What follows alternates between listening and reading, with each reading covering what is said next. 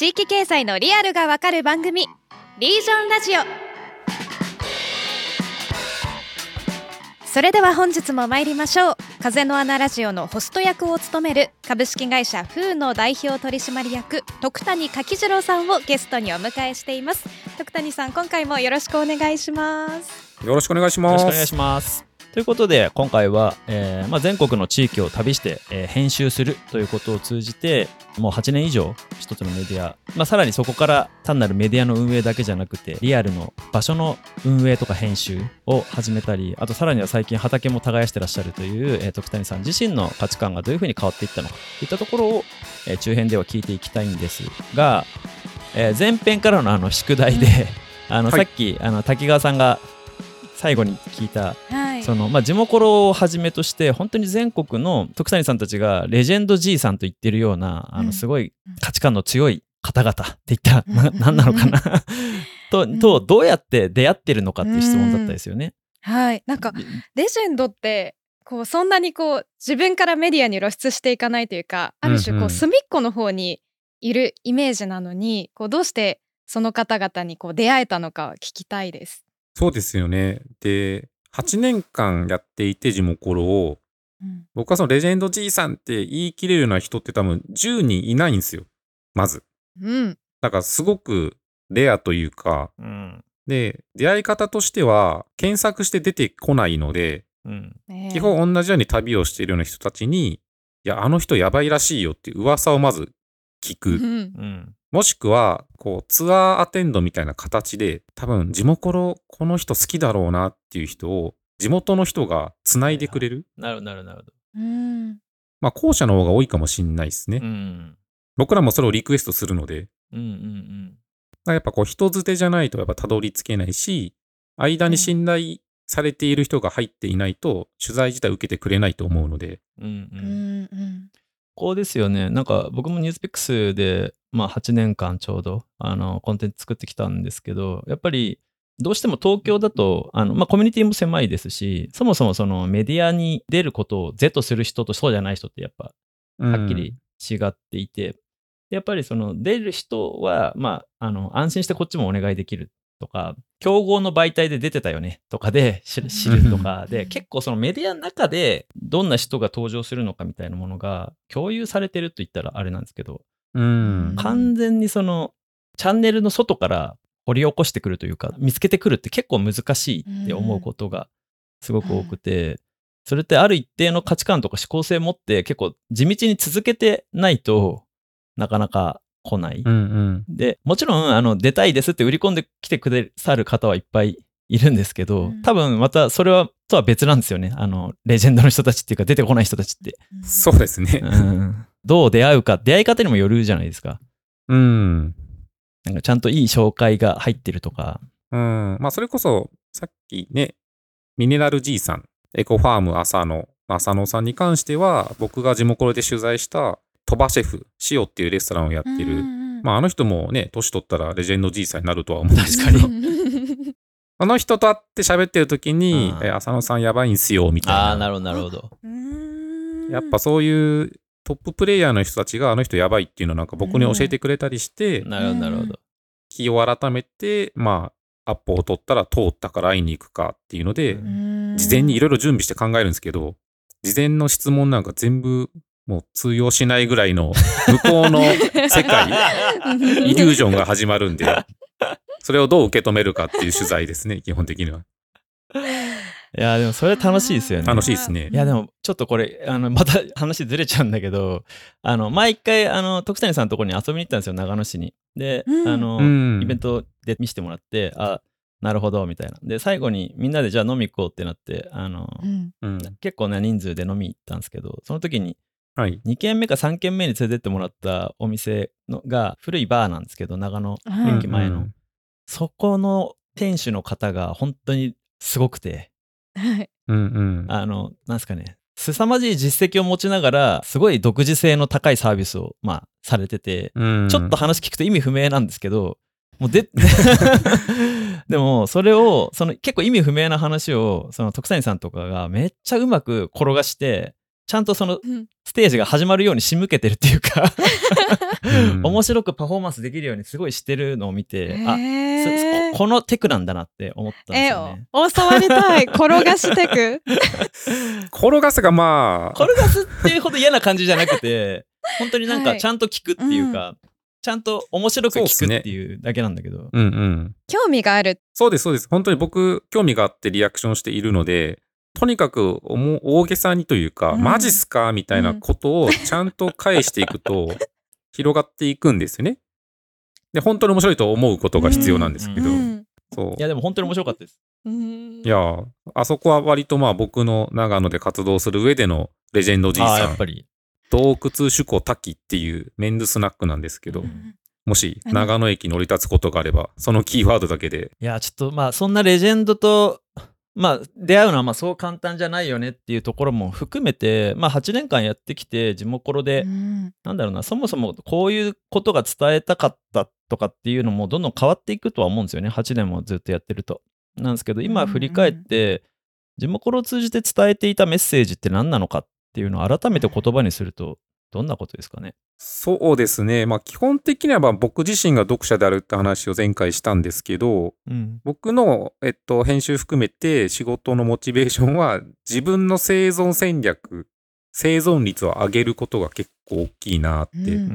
思っていて、うんなんかそれ言うとなんかややこしいんですけど、うんじゃあなんかどうやって野菜って育てるんだろうとか、なんかこの魚ってどんな工程を経て食べてるから美味しいんだろうみたいな、うんその自然っていうものがスタート地点がゼロだとすると、僕たちが口にするまでに多分もう何十個とか何百個っていうものが入ってるじゃないですか。うんうんなんかそれをまず一個紐解いて伝えたい。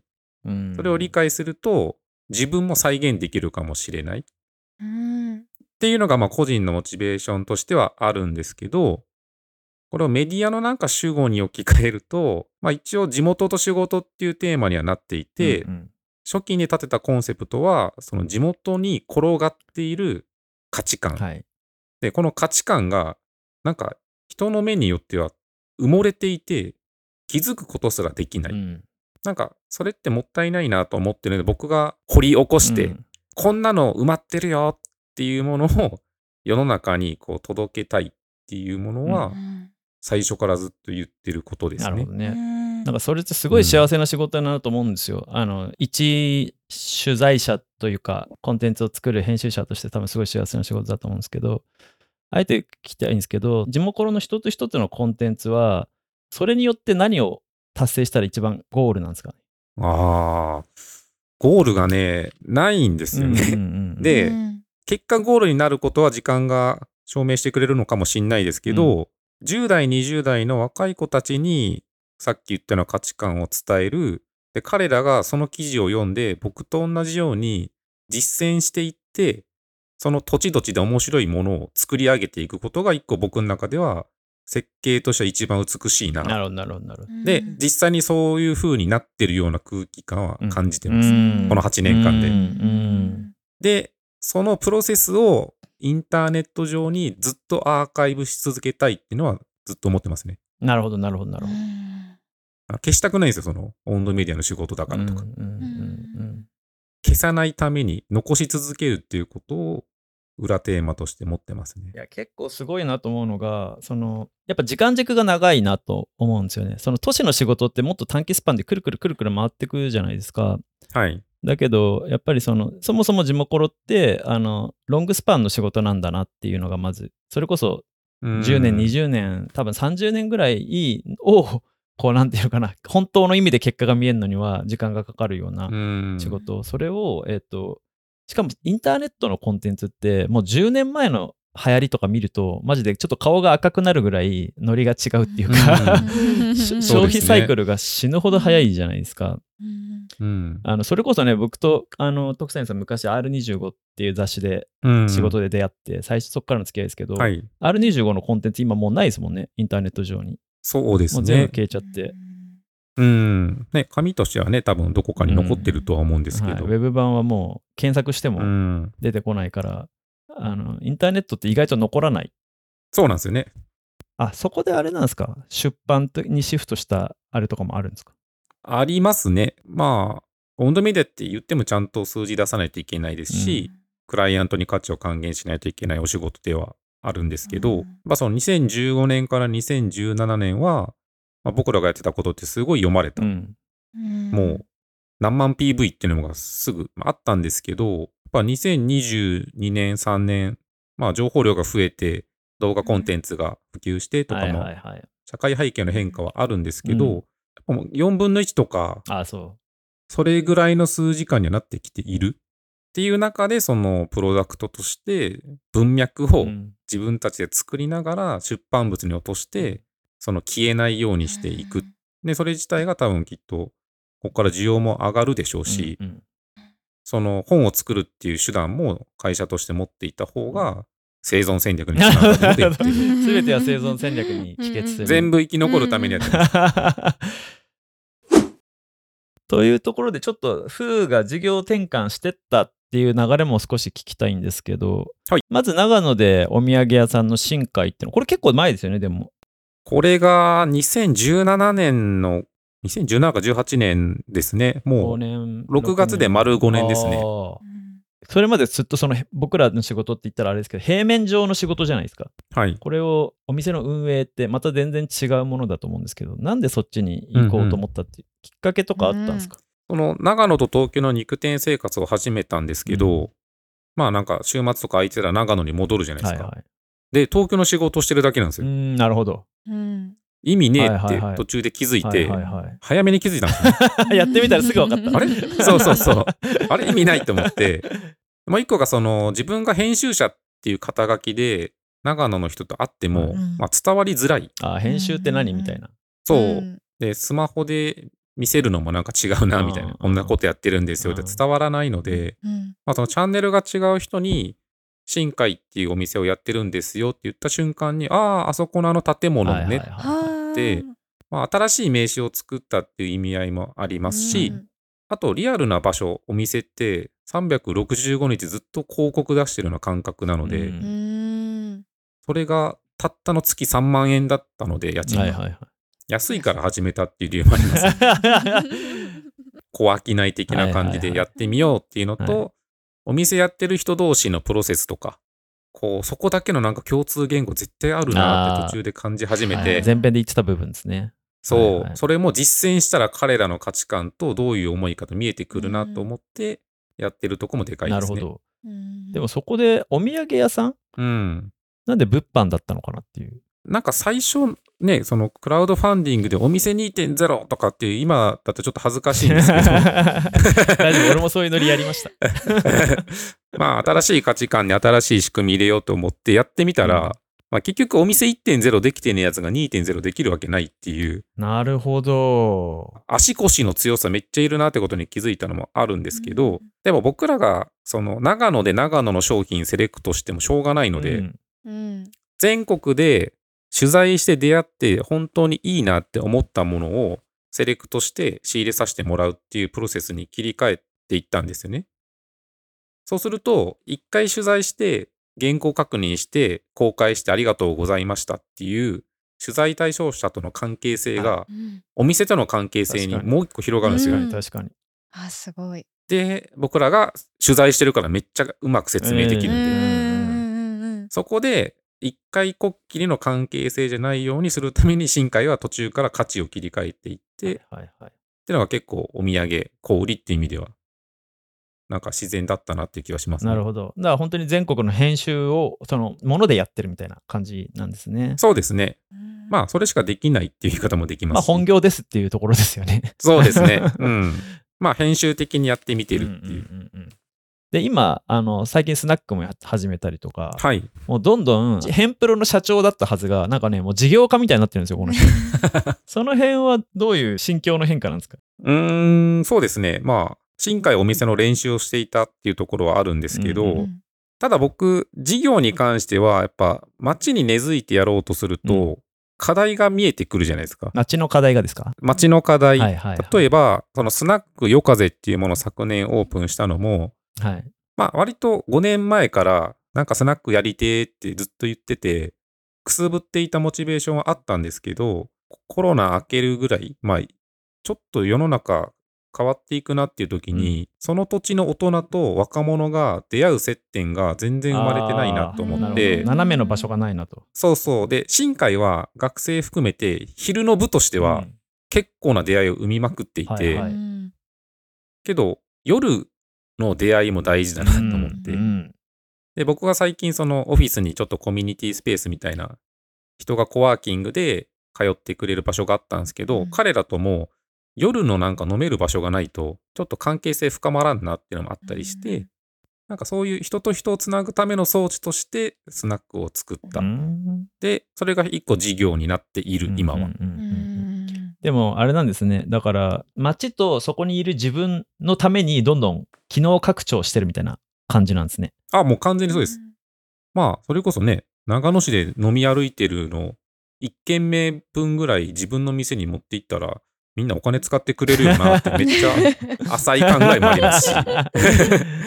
いやでも生存戦略ですね、これも。うんで、多分本能的にスナックはなくならんっていうのがあるので、まあ、だいぶ古いお仕事で、なんか場の価値もあるんですけど、やっぱ人と会いに行く場所なので、うん不景気に強いんじゃないかなと。ああ、なるほど、なるほど。あうん。それやっぱもっと期待。ーいやでも、あの、僕も実際一回連れてってもらったんですけど、スナックって言ってるけど、めちゃくちゃおしゃれな店ですよ。へえスナックっていう体の。手の あじゃあに20代女子も入りやすい感じですか？いや、むしろ、20代が7割ぐらいです、お客さん。そうですよねそれは作りたかった構図なんで。うん完全にあれは地元の若い子たちが喜んでるはずで、こんなおしゃれな飲み屋できたって言って、むしろちょっとおおっさんがね、ちょっとね、き気遅れするかもしれない。あ逆に若干結界張ってますね。でしかもなんか、安い酒は出さないというか、うんまあ日本酒とかお酒の取材してるとやっぱりお酒の課題ってやっぱなんか割り酔いしちゃうとか、ワインもなんか、あれって結構ワイン飲むとなんか気持ち悪くなるんですよねみたいな人たち多いので、その入り口を作りたいので、基本国内の関係性のある取材したことがあるとか、うん。自分が好きなみたいなお酒のみをうん。なんか適正の価格で出しているので、うんやっぱそれも結構幅広い層に楽しんでもらえる要素になってるんじゃないかな こう聞くと、ただの普通のいい店だよね。いい店です そうですね。あの、いい店です。いい店行きたいですねでもはい徳谷さんそのお土産物屋さんされたりスナックされたり、まあ、そうされることでこう本当に共通言語っていうのは生まれてきました？ああ、でもやっぱり、うーん、そうですね。なんか、僕が全国飛び歩いているので、なんか、興味持ってくれてるけど、会う機会がないってうん言ってる人が多かったので、たまたま土地の人と喋ることが増えたので、明確にこのワードがあるとかではないんですけど、まあ、やっぱりその、20代の子が、例えば40代の人と喋って、その人生相談になったりとか、うん。そこから就職の道が見えたりとか、うん。結構そういう受け入れの場所としてすごい機能しているので、うん。なんか年齢関係なくね、よくあるサードプレイスみたいなものうん。を、そのスナック夜風で今作れている実感はあるのと、新海はもう年間120万ぐらい赤字なんですけど、うん。スナックはそれなりにちゃんと売り上げが立ってきているので、よかったと思います。よかった。ちゃんと補填回ってます、今んとこ。そうですね。そ。うそう。だからあれですよね。最初はその要は東京で稼いだ金で、えーとうん。それを長野で使うみたいな構造だったのが、まあ、うん。徐々にその地域経済の中の循環に入ってきてるっていう、うんそそういう進化があるわけですね。そうですね。なんか、東京で稼いだ金は地方に落とすってもうしばらく決めてやってるんですけど、うんうんけど、やっぱ東京の仕事も気づいたらちょっとずつこうね、僕がいないのもあって、ね。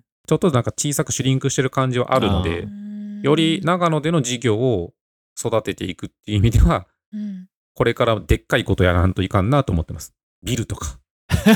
ビルとかビル考えてるでかいマジ？でかいビル借りてと？思。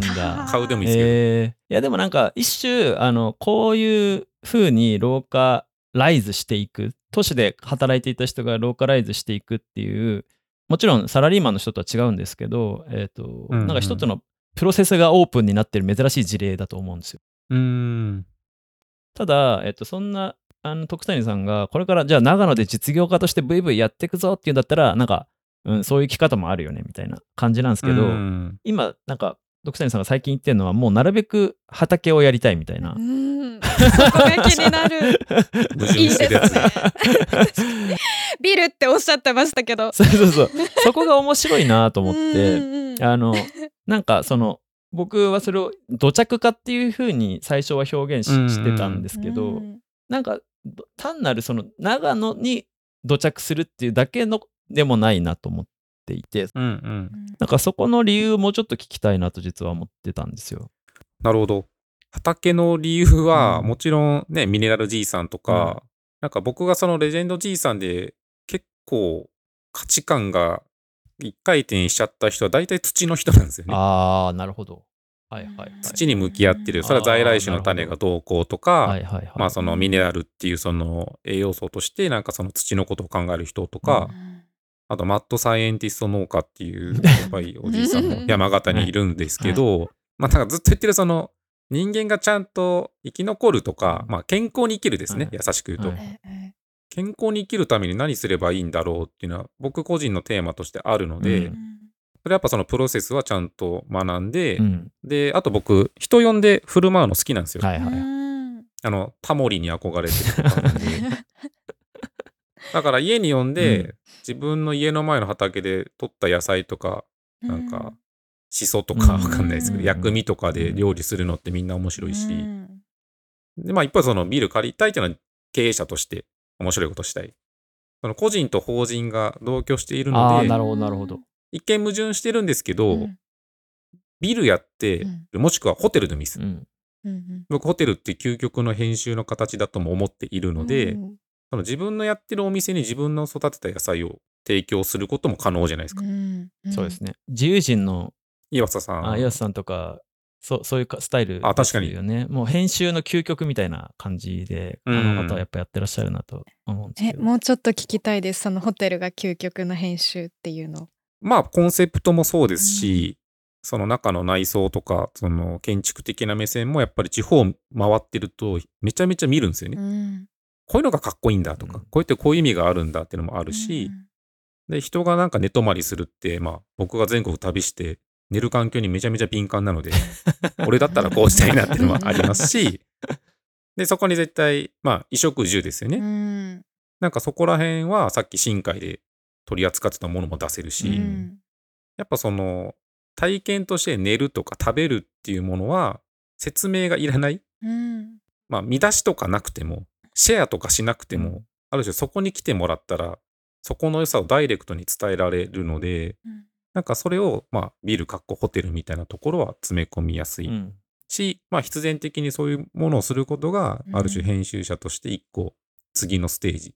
けどめっちゃ大変そなるほど。う。怖い。自費自費でやるのは、まあでも、そう、全部理解することと感じることは結構、全然後者の方が早くて、あうんうんうん。の体験を作るっていうのも、まあ編集ですよねっていうふうに拡大解釈したときに、確かにホテルとかってものすごく面白そうというか、うん。何かテキストで説明するんじゃなくてもう体で得てもらう。そう。衣そうそうそう。食住を全部使えるよみたいな、総合格闘技的な、うん。ただやっぱ僕もイベントとかはよくやるんでイベントの体験ぐらいまでだったらあのなんとかやりやれるんだけど、うん。それこそイベントってまず会場どこにするから選択できるけどそれをそこから作るっていうなったらもうねちょっと手に余るな俺は。ちょっともう無理だなって感じ、うん。いやでもそれをやっぱ深海とかでそのフィジカルな場所の運営とか経営とかもした掛け算で多分徳谷さんだったらできるのかなっていう気もすごいしますね。うんいや、もうね、銀行がお金貸してくれたらって話になるので、ね、このラジオをね、聞かせるってもありですけど、余震 として。余震としての。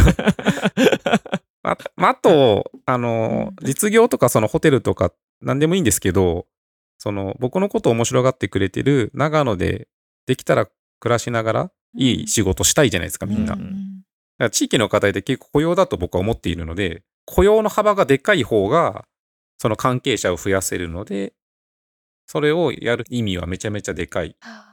雇用したくないんですよ、本当は。うんしたくない大変なんで うんうんしたくないけどしなきゃなと思います。なるほどねまあそういうふうに、どんどんその、今、長野の中でやりたいこととかが膨らんでいるんだと思うんですけど、一方で、東京への重心ってどんどん減ってると思うんですよね。うんうん。長野側にどんどんウェイトが上がった分。そうですね。で、今ってそれによってこう得たものと失ったものみたいなものがあるとしたら、それぞれ何だというふうに思われますか？おお難しい質問ですね。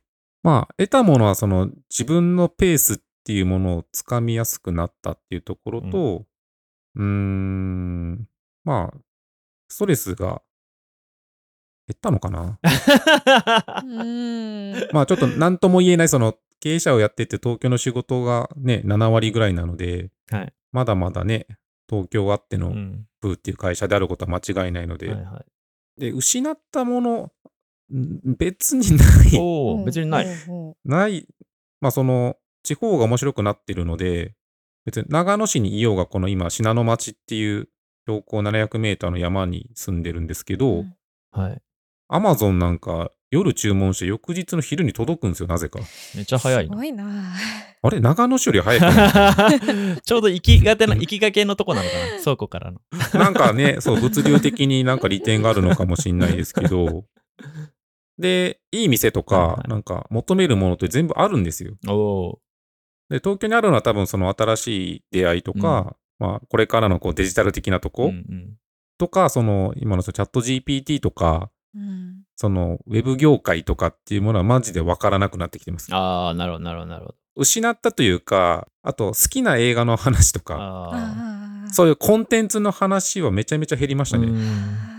そのかしあの作物について話すことが増えたみたいな、そういう感じ。めちゃめちゃ増えてます。あカエルの鳴き声の話とかなる。ほどね。なるほどね。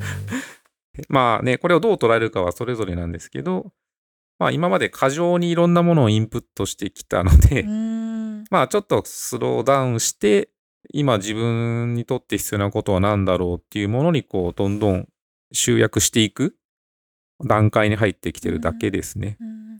心の豊かさという意味ではどうですか？いやー、豊かというかなんか優しくなったねって言われますね、その。それは地元の初期とかはもう気張りまくってたので、うん。結構顔つきとか言葉遣いとかも、まあ、極力気をつけていましたけど、ちょっとこう、やりすぎてる人の生き方ってそれぞれあるので、タイミングが。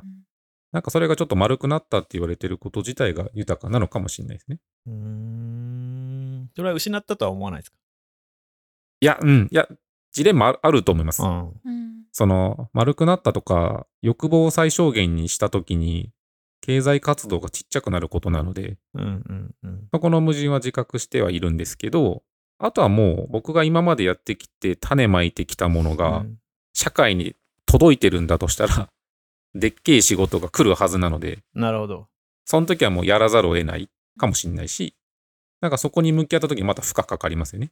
いや、でもやっぱりそういう意味でも時間軸が長いんだなと思いますね。んなんか、その、体制の話ですけど、あの、フーって東京に人がいっぱいいるじゃないですか。あの、はいはい団子さんとかも東京ですよね、拠点は。そうですね、東京チームっていう言い方そうですよね。だからなんかちゃんと遺伝子は東京にも置いてて、そうですね。う。うんん、なんかそっちの耕しもそあの次の世代がやってみたいな構造にうまくなってるなっていう気もすごいするんですよね。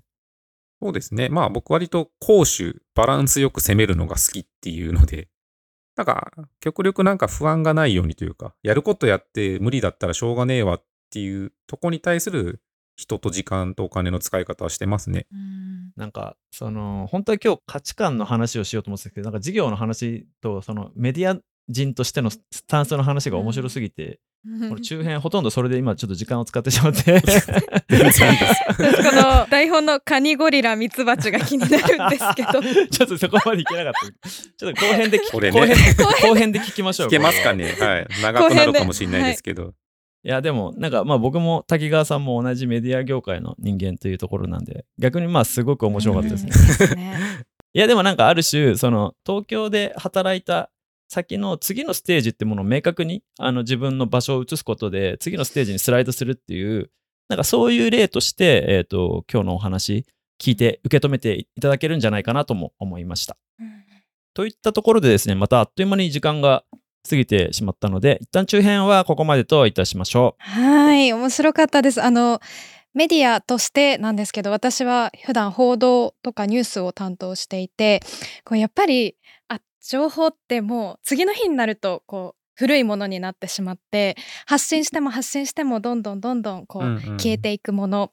だからこそその徳谷さんがこう生存戦略として集めたこのレジェンドたちのこの情報が残り続けることアーカイブされ続けることっていうのはものすごく価値のあることなんだなと思いますし徳谷さんがそれを経てこう新たなこの長野を拠点にだったりとか畑へっていうところ、まあ、もしくはビルホテルへっていうところもこうそれを残し続けることがこの他の人たちの生存戦略になったりとか学びになっていくのかなっていうのを感じました地域で生きるをこう学ばせてもらえそうです今後もと思いましたありがとうございましたありがとうございます。はい、じゃあ最後に改めて告知のコーナーでございます。はい、わかりました。まあ、さっき、ね、スナックの話はしたんですけど、長野市の善光寺の表参道沿いに窓っていうコワーキングスペースみたいなものを作ったので、もし長野市とか移住に興味があったら、そこ訪ねてもらうと全部あります。全部がある。もう全部もう移住の手助けしまくってます。ただで。おお、ただですべてがある。そうですね。どこでタイヤ交換したらいいか。そこまで。まあそういうね、えーいやそういう情報大事なんですよ 大事大事リアルな暮らしをちゃんと想像できるそうですね。はい。で夜は夜風に行けると。そうですね。全部徒歩圏内なので、また長野市に来たらねぜひ遊びに来てください。それでは徳谷さんありがとうございましたありがとうございました。